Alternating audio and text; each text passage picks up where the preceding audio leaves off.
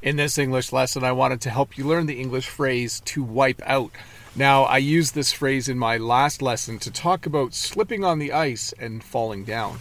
When you wipe out, this is the verb we use to describe slipping and falling.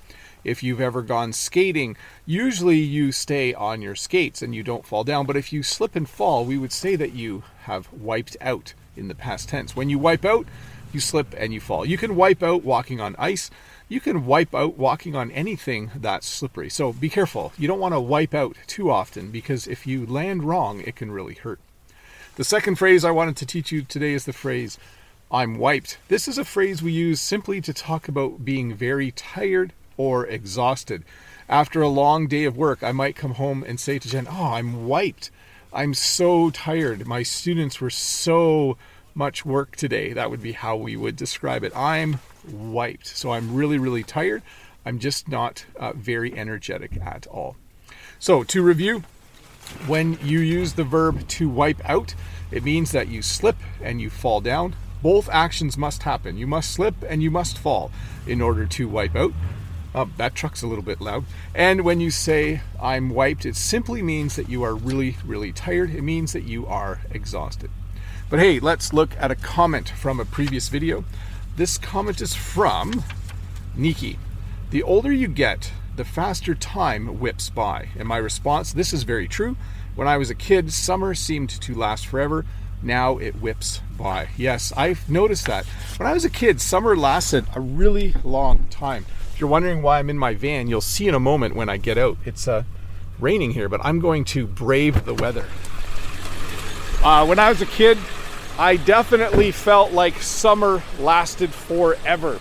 I felt like school would end when I was 10 or 11, and I would have basically two months, but it seemed like forever. It seemed like uh, summer just went on and on and on. So, yes, now time just whips by. It goes by too quickly.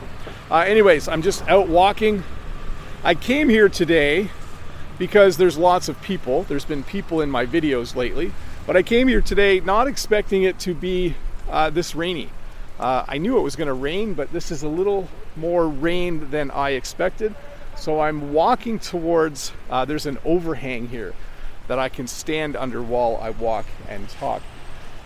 What's sad for me is that it's raining, but it's February.